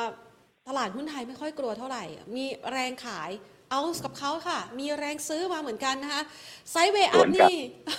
sideway up นี่ยังเป็นแนวโน้มการขึ้นที่แข็งแกร่งของตลาดหุ้นไทยอยู่ใช่ไหมคะ ใช่ครับยังยัง sideway up แล้วก็เอ่อถ้าไม่มีอะไรเนี่ยไม่มีนิวเคลียร์เนี่ยก็อาจจะกลับไปพันเจ็ดร้อยใหม่อีกรอบหนึ่งพันเจ็ดร้อยสิบพันเจ็ดร้อยี่สิบเลยด้วยนะอืมดูจากการขึ้นที่แข็งแรงของตลาดหุ้นนะครับค่ะแล้วรอบนี้ fund flow ก็ไหลกลับเข้าชัดเจนนะครับฝรั่งกลับมาซื้อเยอะมากค่ะนะครับ แต่อย่างไรก็ดีในแง่ของของ การกดดันรัสเซียโดยโดยผ่านแบงก์ชาติเนี่ยไม่ให้แบงก์ชาติเข้าสู่ SWIFT เนี่ยทางออกมีมีทางออกนะครับนะครับนั่นหมายถึงว่ารัสเซียก็ไปเจรจาซื้อขายโดยตรงโดยโดยใช้เอ่อคริปโตแทนนะครับอืมอืมอืมในอนาคตอีกอีกนานหน่อยนะครับ อันนี้ก็ถือว่าเป็นข่าวดีสำหรับคริปโต แต่ short term crypto มันยังอิงกับเรื่องของทางอยู่นะครับ แต่ในอนาคตเนี่ยรัสเซียคงต้องไปใช้คริปโตละข้อดีของคริปโตก็คือว่าแทรกแซงไม่ได้ ค่ะ ครับ อืม ซึ่งตอนนี้นี่ก็เห็นภาพความผันผวนในสกุลเงินคริปโตเคอเรนซีอยู่พอสมควรเลยทีเดียวนะคะสั้นๆมันตกใจทางเงินไอ้เรื่องของทางก่อนอ่าแต่ระยะยาวเนี่ย จะเป็นผลดีสำหรับเขาเพราะรัสเซียคงคงต้องมาทำธุรกรรมผ่านคริปโตเยอะขึ้นนะครับเพื่อเลื่อนการก่อนนะครับอืมนะคะครับจะจากสถานการณ์นี้เนี่ยนะคะ น้ำมันก็ขึ้นมาด้วยค่ะ เราประเมินแนวโน้มราคาน้ำมันนี่ไปต่อไหมคะ หรือว่าอาจจะต้องขึ้นอยู่กับสถานการณ์ความขัดแย้งหรือความรุนแรงที่เกิดขึ้นนะคะในในระดับหนึ่งเหนือระดับเหนือระดับหนึ่งร้อยหนึ่งร้อยเหรียญของเบรนท์เนี่ยมันมีแรงขายหนักอยู่พอสมควรค่ะนะครับ แล้วก็เอ่อถ้าไม่มีนิวเคลียร์เนี่ยผมว่าตรงนี้มันก็ก็น่าใกล้ๆพีกันแหละใกล้ๆพีกแล้วเพราะว่าเอ่อนอกจากรัสเซียแล้วเนี่ย ยังมีโอเปกอยู่นะครับโอเปกก็ยังที่ผ่านมาเนี่ยรัสเซียไปแย่งแย่งมาเป็นแชร์ของโอเปกไปเยอะพอสมควรค่ะนะครับ ยังไม่ถึงขนาดเกิดวิกฤตอะไรมากมายนะครับแง่ของน้ำมันนะครับอ่าฮะคือต่อครับให้ไม่มีรัสเซียเดี๋ยวประเทศพันธมิตรในโซนของโอเปกเขาก็พร้อมจะขายออกมาเองแหละนะคะ ใช่ไหมคะใช่แล้วมองอย่างนั้นก็เขาใช่ไหมรัสเซียเขาก็ตกลงกับจีนอยู่แล้วนะครับอือฮึโดยแพ้การทำหยวนเอ่ออะไรนะเขาเรียกอะไรแบบหยวนเปโตนะครับหยวนเปโตปกติตอนนี้มันเป็นดอลลาร์เปโตใช่ไหมทุกประเทศใช้น้ำมันโดยโค้ดเป็นดอลลาร์หมด แต่ค่ะจีนกับรัสเซียก็ตกลงกันตั้งหลายปีแล้วว่าเขาจะซื้อขายโดยสกุลหยวนนะครับ โดยใช้หยวนเปโตแทนนะครับ ค่ะ ช่วงครับนี้ดูเหมือนว่ารัสเซียเขาก็ไม่ค่อยกังวลใจอะไรนะ เพราะเขาได้ลดการถือครองดอลลาร์ในช่วงระยะเวลาที่ผ่านมาค่อนข้างเยอะพอสมควรนะคะวิธนาคารกลางเขามีดอลลาร์เยอะอ่าฮะมีก็ตกล้านเนี่ยอ๋ออ่าฮะนะครับค่ะล้านนะครับ ไปไปกดดันเขาไม่ค่อยได้แต่ว่าในแง่ของเศรษฐกิจนี่เกือบเกือบพังเลยนะก็ก็เกือบพังกันอย่างนั้นจริงๆแต่มันอยู่ในเรื่องของการมีโกชีนะครับค่ะนะครับเพิ่มอำนาจต่อรองให้ยูเครนด้วยแหละค่ะไม่งั้นนะปูตินก็บี้เละเลยแหละอืมนะครับค่ะ ถ้าเราประเมินเป็นซีนารีโอนะคะ ในโอกาสที่เลวร้ายที่สุดที่จะกระทบกับหุ้นไทยมองยังไงอะคะเอ่อณจุดนี้เนี่ยค่ะมันมันรอดตัวหมดแล้วนะครับ เพราะว่า สหรัฐโยไบเดนประกาศแล้วว่าไม่ไม่ไม่ส่งกำลังทหารเข้าไปอืมฮึนะครับ เพราะว่าเอ่อเขาได้ประโยชน์แล้วนี่จะโดนทำบวกกันแปดร้อยแปดร้อยจุดนี้ ซึ่งจากหุ้นขายอาวุธนะอืมฮึคือไบเดนเนี่ยไม่รบแต่จะขายอย่างเดียวอ่าฮะจะค้าขายอย่างเดียว ส่วนเจ้าภาพเนี่ยจะเป็นพวกยุโรปค่ะนะครับ ที่จะต้องต้องเศรษฐกิจก็พังด้วยต้อง support ยูเครนเยอะอ่าฮนะครับจุดนี้เนี่ย ก็คือไม่มีการปะทะกันระหว่างมหาอำนาจของนิวเคลียร์ก็คือรัสเซียกับอเมริกานะครับแล้วก็เดี๋ยวเจรจามันก็น่าจะโอเค แต่ประเด็นคือรัสเซียปูตินมันสั่งเตรียมพร้อมนิวเคลียร์ร้อยเปอร์เซ็นเนี่ย ตรงนี้ก็เป็นจุดที่ตลาดกังวล แต่คิดว่าตลาดไม่เชื่อกล้ากล้ายิงนิวเคลียร์นะครับ นะครับ เพราะว่ามันจะเป็นสงครามล้างโลกเลยผมไม่ได้เรียกสงครามโลกครั้งที่สามนะจะเป็นสงครามล้างโลกเลยเพราะแต่ละคนมันนิวเคลียร์เยอะๆนั้นเลย นะครับ ก็คงไม่น่าเกิดพอยนั้น ถ้าเกิดพอยนั้นเนี่ย ก็ตัวใครตัวมันนะครับ อืมค่ะตลาดหุ้นเศรษฐกิจคงพันไปอีกเป็นสิบปีอะอืมอืมอืมนะคะเขาก็น่าจะมันยับมันรุยั้นงแรงชั่งใจเกินไปและมีความรับผิดชอบอยู่พอสมควร มันรุนแรงเกินไปอืมโอ้นะคะอะถ้าอย่างนั้นนะคะ มองในลักษณะแบบนี้ค่ะ เราแนะนำนักลงทุนไทย ใช้โอกาสที่มันเกิดวิกฤต ในการที่จะซื้อจะขายหุ้นยังไงดีอะคะ ก็เน้นนะครับคือฝรั่งตัวนี้อาจจะฉลาดเป็นนิดนึงนะครับ เพราะว่าค่าเงินบาทมันมันอ่อนค่าลงนะครับนะครับแป๊บหนึงนะฮะมันอ่อนค่าลงนะครับ เพราะว่ากังวลไปถือดอลลาร์กันนะครับ ก็เลยจะทำให้นักลงทุนต่างชาติเนี่ยอ่าจะมียอดซื้อขายน้อยลงและเป็นยอดยัดเซลล์เลยก็ได้นะครับ แต่ว่าสิ่งหนึ่งที่ผ่านมาเนี่ยในช่วงที่ผ่านมาสี่ห้าหมื่นล้านที่เขาซื้อมาในช่วงที่ผ่านมาเนี่ยเขาซื้อในกลุ่มแบงก์ใหญ่เห็นชัดเจนเลยนะครับค่ะนะครับแบงก์แบงก์เทศสองตัวเนี้ย เน้นถ้าลงมาก็จะเป็นจังหวะซื้อมากกว่าครับเพราะฝรั่งซื้อเยอะมากครับ อย่างที่เรียนให้ทราบ มาตลอดว่าทำไมฝรั่งซื้อแบงก์ทั้งที่เศรษฐกิจไทยยังยังเราแรเราแรโควิดด้วยเดี๋ยวเจอสงครามด้วย สิ่งหนึ่งก็คือในกลุ่มแบงก์เนี่ยเขากำลังทำ S curve นะครับตต่อยอดจากวัฏจักรก็คือว่า พัฒนาจากธุรกิจแบงก์ไปสู่เอ่อเทคคอมมานีนะครับนะครับนั่น ไม่ว่าจะเป็นยานแม่ของชายพาณิชย์นะครับเคเคแบงก์เอ็กนะครับเพราะพวกนี้เนี่ยมันทำให้ valuation ของแบงก์เนี่ย มันสามารถซื้อเพิ่มขึ้นได้อะนะครับค่ะครับค่ะ แล้วหุ้นอย่างกลุ่มพลังงานที่ช่วงเวลานี้โดดเด่นขึ้นมาจากราคาน้ำมันไม่เราเด่แนะนนผมพูดมาตลอดนะครับอ่าฮะพูดมาตลอดถ้าถ้าท่านเป็นแฟนคลับเดลบอกมาเลยบอกมาตลอดเลยนะครับำว่าค่ะเอ่อ fund manager ระดับโลกเนี่ยเขาไม่เอาแล้วนะครับอ่าตัวฟอสซิลค่ะเขามองอืมปีที่ผ่านสองปีที่ผ่านมาเนี่ยหุ้นที่ขึ้นเยอะสุดคือรถไฟฟ้านะครับค่ะรถ EV นะครับ ขึ้นขึ้นเยอะมากอย่างเทสลาขึ้นเยอะมากเขาไปเล่นหุ้นพวกนั้นหมดแล้วนะเขามองว่าหุ้นเอ่อพลังงานฟอสซิลเนี่ยกำลังกำลังอะไรอะเข้าสู่ตกตกรุ่นอะตกยุคอืมครับซึ่งก็ดูดูได้จากเอ่อ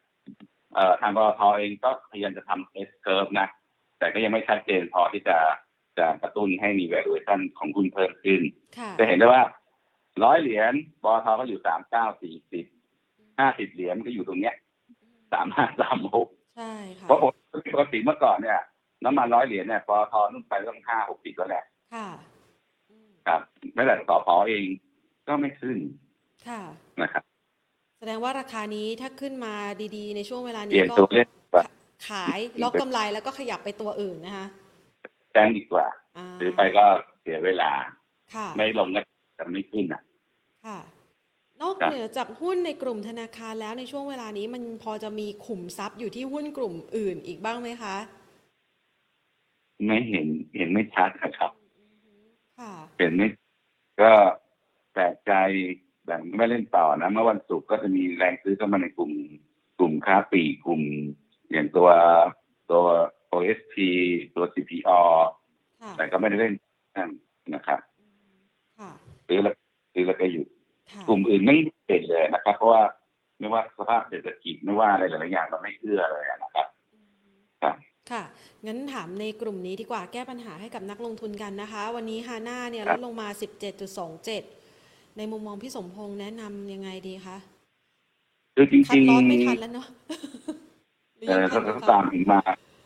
ครับยังทันนะอ่าฮะอ่าฮะค่ะ เพราะว่า ผมก็พี่ก็พูดมาตลอดนะครับ ตั้งแต่คือฮาน่าเนี่ยพูดย้อนละย้อนอีกทีก็ได้ก็ค่ะขึ้นมาจากสิบบาทนะครับขึ้นไปถึงถึงเก้าสิบหกบาทนะครับ เหตุผลที่ขึ้นก็คือ หุ้น EV หุ้นรถยนต์ไฟฟ้านะครับค่ะมันได้นิยมมากและหาหน้า KTE พวกเนี้ยเขาทำชิ้นส่วนอิเล็กทริกที่อยู่ในในรถไฟฟ้าพวกนี้ทั้งหมดเลยนะครับค่ะนะครับปีที่ผ่านมาเขาเลยขึ้นแบบ บูริสุดๆบูริสุดๆบูริตัวใหญ่มากค่ะนะครับ แต่ปัจจุบันมันถึงลงเยอะ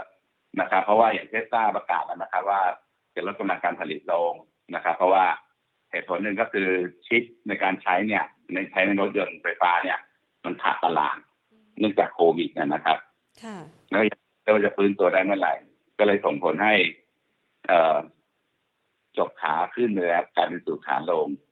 แล้ววันนี้ เอ่อผลประกอบการออกมาสำหรับฮาน่าก็ ก็ผิดหวังนะครับค่ะผิดหวังจากเห็นโบกบางโบกก็มองว่าเจ็ดร้อยว่าจะกำไรเจ็ดร้อยออกมาขาดทุนเจ็ดสิบนะครับ แต่มันก็เป็นการขาดทุนจาก ไม่ได้เป็นขาดทุนจากการดำเนินงานนะขาดทุนจากการด้อยค่าของวัตถุดิบอะไรพวกเนี้ยนะครับก็ก็เลยทำให้ลงแรงมันก็ ยังไม่มีวี่แววจะฟื้นตัวได้เลยนะครับ ไม่แนะนำว่าถือในหุ้นที่เป็นเป็นขาลงนะอย่ามองว่ามันลงมาจาก96ลงมาเหลือ50ให้มองด้วยนะมัน ว่ามันยังจะยงได้อีกเท่าไหร่ใช่ไหมคะ ใช่ใช่ใช่อ๋อ นี่โอกาสมันยังมีแนวโน้มลงต่อใช่ไหมคะครับช่วงค่ะเสียงเราหุ้นมันจะลงแล้วมันมันไม่สนใจใครนะอ่าฮะแล้วก็ขายค่ะนะครับเหมือนกับหายังหาจุดสิ้นสุดการลงไม่ได้นะคะอะยังหาไม่เจอครับค่ะงั้นขยับต่อไปค่ะ ในกลุ่มที่เกี่ยวข้องกับรถยนต์ไฟฟ้าอย่าง Next ค่ะ พี่สมพงษ์มองไงคะ NEX Next ใช่ค่ะ เขาก็โอเครถบรรทุกของเขาแแต่ราคาเขาอิ่มตัวแล้วนะครับในแง่ทางเทคนิคนะครับหุ้นหุ้นห้าเด้งเหมือนกันค่ะคือมันจะห้าบาทแล้วตรงนี้ short term เนี่ย มันมันยืน เราเรียกว่า tower top ซึ่งลักษณะนี้เนี่ยเป็นการขายของคนที่ต้นทุนต่ำๆอยู่ข้างล่างนะครับ มันพอจะสรุปได้ว่า ขึ้นก็ไม่เยอะ แต่ถ้าลงแรงๆเนี่ย มีสิทธิ์นะครับครับค่ะอะ นะคะ ขยับไปที่ CBG ค่ะ คาราบาว คาราบาวนี่มีค่ะ มีแรงซื้อขึ้นมาในช่วงของสัปดาห์ที่แล้วนะคะ เออวันศุกร์วันศุกร์ค่ะ พอจะมีแรงต่อไหมคะ ต้องอันนี้ต้องเพียงเทคนิคนะครับ เพราะว่าค่ะพื้นฐานคนก็มองว่ามันยังไม่ดีจนสวนสวนสวนเลยคอมเมนต์เลยอ่านะครับ แล้วถ้า pure เทคนิคถ้ามันทะลุร้อยแปดบาทได้ก็เป็นสัญญาณให้ซื้อเล่นสั้น target ถัดไปก็อยู่ประมาณร้อยยี่สิบค่ะนะครับ แต่ว่าส่วนระยะยาวยังยังไม่ค่อยดีเท่าไหร่ เพราะว่า ก็ยังยังไม่ฟื้นตัวธุรกิจ แล้วก็ราคาอลูมิเนียมอะไรทั้งหลาย ซึ่งเป็นฝาเป็นเป็นต้นทุนตัดขึ้นนะครับค่ะที่ฝากเตือนอีกนิดนึงในเรื่องของยูเครนเนี่ยยูเครนเขาผลิตอาหารสัตว์พวกถั่วเหลืองข้าวโพด ค่ะค่อนข้างเยอะครับแล้วราคาเองก็ขึ้นเยอะมากเลยนะครับอ่าฮะก็จะกระทบสำหรับพวกพวกพวกเลี้ยงเลี้ยงไก่เลี้ยงหมูนะครับ GPS อะไรพวกเนี้ยค่ะลองไปเช็คดูว่ามันคุณมันยังมาไม่ผู้ชถึงเข้ามาเหมือนกัน วันนี้ราคาลงทำยังไงดีหาอ่าอะไรนะ CPF ค่ะ วันนี้ราคาลงเขาก็สนใจจะเข้าไปลงทุนนะคะ แต่ว่าต้นทุนดูจะขยับไม่เอาลงไม่เอานะลงไม่ช่วได้ตอนนี้เขายังไม่ไตรมาสนี้ ไตรมาสนี้ไตรมาสหน้าอาจจะไม่มีผลประกอบการเนี่ยอาจจะยังไม่ยังไม่กระทบเพราะมีสต็อกของเก่าใช่ไหมครับอ่าฮะค่ะแต่ถ้ากับด้านใหม่เนี่ยต้นทุนใหม่นี่มันมันแพงขึ้นแล้วอันนี้แนะนำหลีกเลี่ยงเลยนะครับ ค่ะ แนะนำ CPF หลีกเลี่ยงก่อนหายนะคะด้วยหายด้วยค่ะ ขยับครับไปที่ IVL บ้างค่ะ กลุ่มปิโตค่ะ อันนี้ก็ลงดูวันนี้โอเค ยังไม่ค่อยปลอดภัยแต่ดูดีขึ้น แต่ว่าการหลุด low เดิมที่สี่สิบห้าเจ็ดห้าลงมาเนี่ยอืมดูไม่ดีเลยเพราะมันขัดแย้งกันน่ะมันเหมือนจะลงต่อแต่ว่ามันก็เหมือนจะมันจะ rebound ค่ะครับ แต่ทางไอร่าพื้นฐานเราเนี่ยเขาแนะนำซื้อนะค่ะบอกว่าผลประกอบการปีนี้ยังยังโดดเด่นน่าสนใจนะครับ แต่ทางเทคนิค ขอดูอีกวันสองวันค่ะมันเหมือนมีสัญญาณขายแต่ว่ามันเหมือนว่า อาจจะเป็นสัญญาณขายหลอกเป็นฟอสสิกแนลมั้งยากยากอันนี้ทายากครับค่ะงั้นเราไปดูต่อที่ SCC ปูนซีเมนต์ไทย ปูนซีเมนต์ไทยค่ะเขาไซด์เวย์นะครับเขามีปันผลสิ บบาทนั้นค้ำกับค้ำอยู่นะครับ ก็เลยไซด์เวย์แต่จริงๆแล้วเนี่ยเขาไม่ชอบราคาน้ำมันขึ้นก็ไม่ถูกกันค่ะน้ำมันขึ้นทำให้ต้นทุนเขาขึ้นนะครับ น้ำมันขึ้นร้อยเหรียญแล้วเขาไม่ลงนี่ก็ถือว่าปันผลช่วยยันไว้เยอะอยู่แล้วนะครับ แต่ก็โอเค short term เขาก็จะ sideway อยู่แถวๆเนี้ยนะครับค่ะสามสามแปดห้าถึงประมาณสี่ร้อยสองบาทสี่ร้อยประมาณถึงสี่ร้อยตัวเลขกลมค่ะๆครับค่ะ ดูตัว BWG BWG ค่ะ Better World Green อืมอืมเขาฟอร์มตัวค่ะรูปสามนี้อืมแต่บอกรูปแบบนี้บอกระยะ ระยะกลางว่าพร้อมจะเป็นขาขึ้นนะค่ะแต่ระยะสั้นถ้าต่ำกว่าบาทหนึ่งก็ซื้อสะสมนะครับค่ะเพราะเขามี ประมูลประมูลลงขยะอยู่เหมือนกันอืมนะครับ ส่วนถ้าเทอมขึ้นไปแนาต้านก็อยู่ อยู่หนึ่งบาทแปดตังค์ประมาณเนี้ยนะครับค่ะประกอบรูปรูปแบบนี้ต้องจับตาดูเหมือนกันถ้าเบรกสัญญาณซื้อได้จะขึ้นแรงมาก อืม ค่ะครับขยับไปที่ ETC ค่ะ วันนี้ขึ้นแรงเลยนะคะ E เลยนะครับ ETC ค่ะ Earth Tech Environment อ๋อ อ๋ออันนี้ขึ้นแรงนะครับ แต่ว่า ในภาษาที่มันมีดาบปักวิญญาณอะอืมก็คือว่า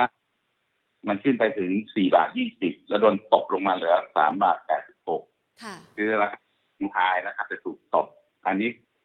ลากขึ้นไปเชื่อดนะครับ สัญญาณทาง candlestick นะครับ ต้องขายนะครับ ค่ะ อย่าอย่าตามต่อนะ คือล็อกต้องกำไรอันนี้ก็ต้องขายนะมีอยู่ว่าต้องขายอ่าฮะ ค่ะครับ อ่านะคะ คือมีข่าวดีก็ขายปลาใส่หน้าเข้าไปเลยนะคะ บ้านปูค่ะลากไปเชื่อดนะครับอ่าฮะค่ะ บ้านปูล่ะคะ บ้านปูน่าสนใจมากนะครับค่ะเจอสาเหตุแล้วว่าทำไมมันไม่ขึ้น ทั้งที่สารหินเนี่ยขึ้นตุ้มตุ้มตุ้มค่ะนะครับทำนิวไฮสองร้อยเจ็ดสิบมันก็ไม่ขึ้นอ่าฮะนะครับก็คือเขากำไรผลประกอบการประกาศแล้วในสัปดาห์ที่แล้วค่ะกำไรทั้งหมด ทั้งปีกำไรเจ็ดพันกว่าล้าน แต่น้องแพนเชื่อไหมค่ะเขาไปจัดการทำฮิตจิ้งคือขายขายราคาผ่านล่วงหน้านะครับอ๋ออะอ๋อขาดทุนหมื่นสี่อ๋ออืมถ้าไม่ไม่ขายล่วงหน้าไม่ไม่ขาดทุนตรงเนี้ยกำไรสองหมื่นห้าโอ้เออนี่ก็คือเหตุผลว่าอะไรถ่วงขามันอยู่แต่มันไม่ขึ้น ค่ะ แต่ณจุดเนี้ยที่นักก็เป็นซื้อละเพราะว่า ตั้งแต่เดือนตุลาคม ตั้งแต่ไตรมาสสามปีที่แล้วเนี่ยอาทิตย์ขึ้นมาอยู่ระดับร้อยกว่าเหรียญเกือบทุกวันเลยนะครับค่ะแต่ถ้าคุณโอ้ขาดทุนตรงนี้อีกก็จะไม่รู้ยังไงละนะครับ สิ่งหนึ่งก็คือไตรมาสหนึ่งเนี่ย น่าจะได้ราคาดีๆละนะครับ น่าจะราคาดีค่ะไม่ไม่ไม่น่าจะต่ำกว่าร้อยห้าสิบเหรียญคือปีที่แล้วทั้งปีเนี่ยได้แค่ร้อยเหรียญเองนะร้อยเหรียญต้นๆแต่แต่ตอนนี้เนี่ยไตรมาสหนึ่งเนี่ยน่าจะได้เป็นเต็มละสำหรับราคาการหินค่ะนะครับ ก็ไม่ต้องกังวลแล้วว่าจะมีเอ่อ hedging loss นะครับ แล้วก็ประเด็นก็คือเมื่อที่แล้วก็เพิ่งแจ้งนะครับ ว่าเขาขายบริษัทลูกที่เมืองนอกได้กำไรประมาณห้าพันล้านค่ะซึ่งจะบุกเข้าเข้ากดต้นหนึ่งเหมือนกันก็เพราะฉะนั้นมีข่าวดีสองของข่าวเพียงแต่ว่า คนเบื่อและเกลียดมันค่ะเพราะว่าเดือนที่ผ่านมา มันไม่ขึ้นเลยอ๋อนะค่ะอือฮึ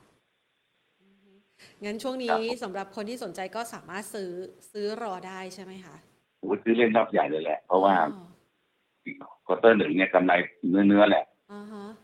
ตอนตลาดยังไม่เอ็กเอ่อไม่มี action เพราะว่าเบื่อ ค่ะ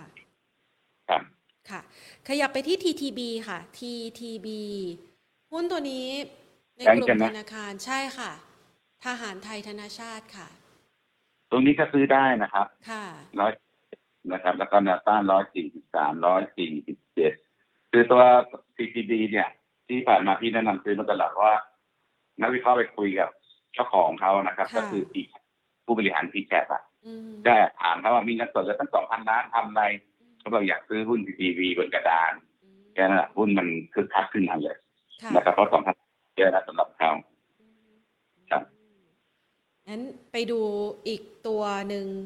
จะเรียกว่าเป็นอีกตัวหนึ่งก็ไม่ได้นะคะ ช่วงนี้เนี่ยมันเป็นการประกาศจ่ายเงินปันผลนะคะแล้วก็มีหุ้นที่ประกาศจ่ายปันผลออกมาในรูปของหุ้นนะคะอย่างคุณผู้ชมสอบถามเข้ามาอย่างคอมเซเว่นอย่างดูโฮมเงี้ยน่าสนใจในการลงทุนไหมคะ เราประเมินยังไงบ้างคะ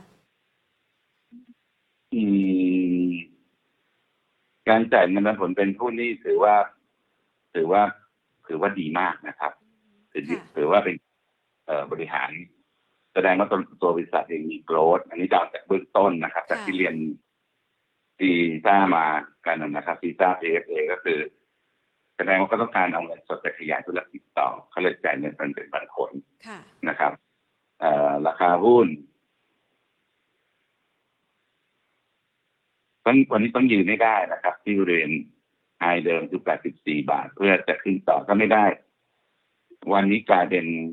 กลายเป็นแท่งเขียว ถ้าปิดต่ำต่ำกว่า 83 นี่ต้องขายทิ้งเลยนะครับ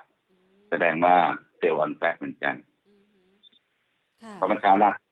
86 แล้วย่อลงมาด้วย peak volume เลยนี่ไม่ค่อยดีเหมือนในตัวเมื่อกี้เนี่ยครับค่ะ แล้วดูโฮมล่ะคะ มองยังไงคะ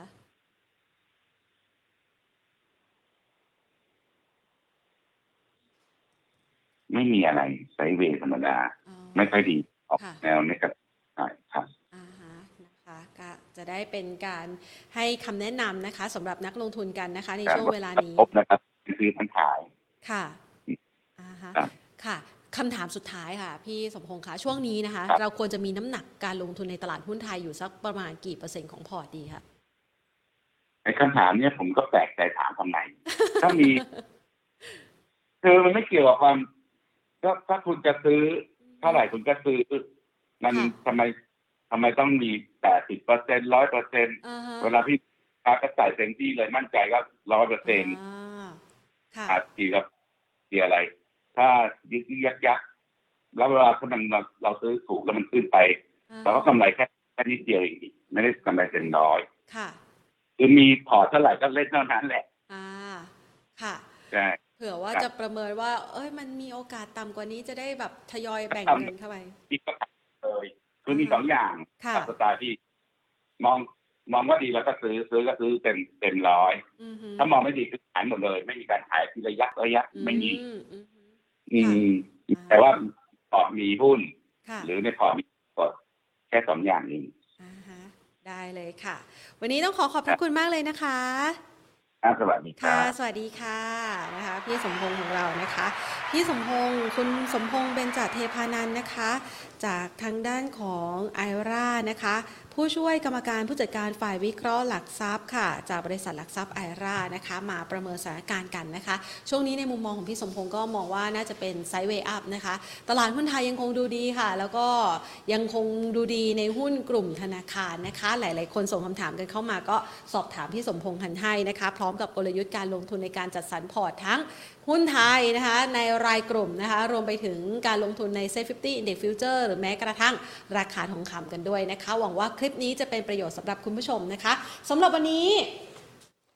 ทิ้งท้ายกันสักหน่อยนะคะ เพราะว่าวันนี้ก็เป็นวันสุดท้ายแล้วนะคะสำหรับการจัดโปรโมชั่นดีๆ ให้กับนักสะสมของเรานะคะ แฟนคลับของวารสารการเงินธนาคารนะคะ ต้องไม่พลาดเล่มนี้นะคะ เล่มนี้เป็นเล่มพิเศษจริง ๆนะคะ เราจัดทำขึ้นเพื่อฉลองครบรอบ 40 ปีวารสารการเงินธนาคารนะคะ ภายใต้ชื่อว่าบันทึกประวัติศาสตร์การเงินไทย 4 ทศวรรษค่ะ ซึ่งเล่มนี้นะคะในวันนี้นะคะมีโปรโมชั่นเป็นวันสุดท้ายนะคะพรีออเดอร์สำหรับคุณผู้ชมนะคะ จากราคา 500 บาท ลดราคา 20%เหลือเพียงแค่ 400 บาทนะคะ คุณผู้ชมสามารถที่จะแอดไลน์ My Shop นะคะ เข้ามาที่ Money and Banking นะคะ แล้วก็สอบถามถึงตัวรายละเอียดของหนังสือเล่มนี้กันได้นะคะ ซึ่งเล่มนี้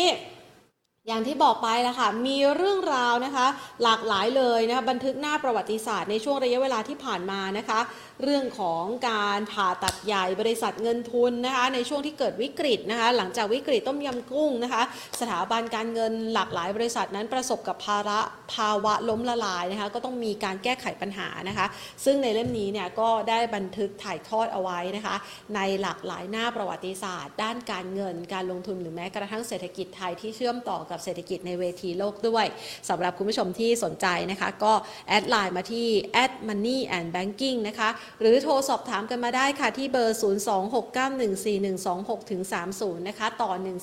13101313 นะคะ เพื่อสอบถามถึงโปรโมชั่นกัน วันนี้วันสุดท้ายแล้วที่ท่านจะได้รับส่วนลดนะคะ จากราคาปกก็คือ 500 บาทนะคะ จะลดราคา 20%เหลือเพียงแค่ 400 บาทเท่านั้นค่ะ ฝากเอาไว้นะคะสำหรับคุณผู้ชมที่สนใจนะคะ อยากจะเก็บไว้เป็นหนึ่งในเล่มประวัติศาสตร์นะคะหนังสือที่น่าสะสมของไทยค่ะ แล้วก็วันนี้หมดเวลาลงแล้วนะคะ ลากันไปก่อน สวัสดีค่ะค่ะ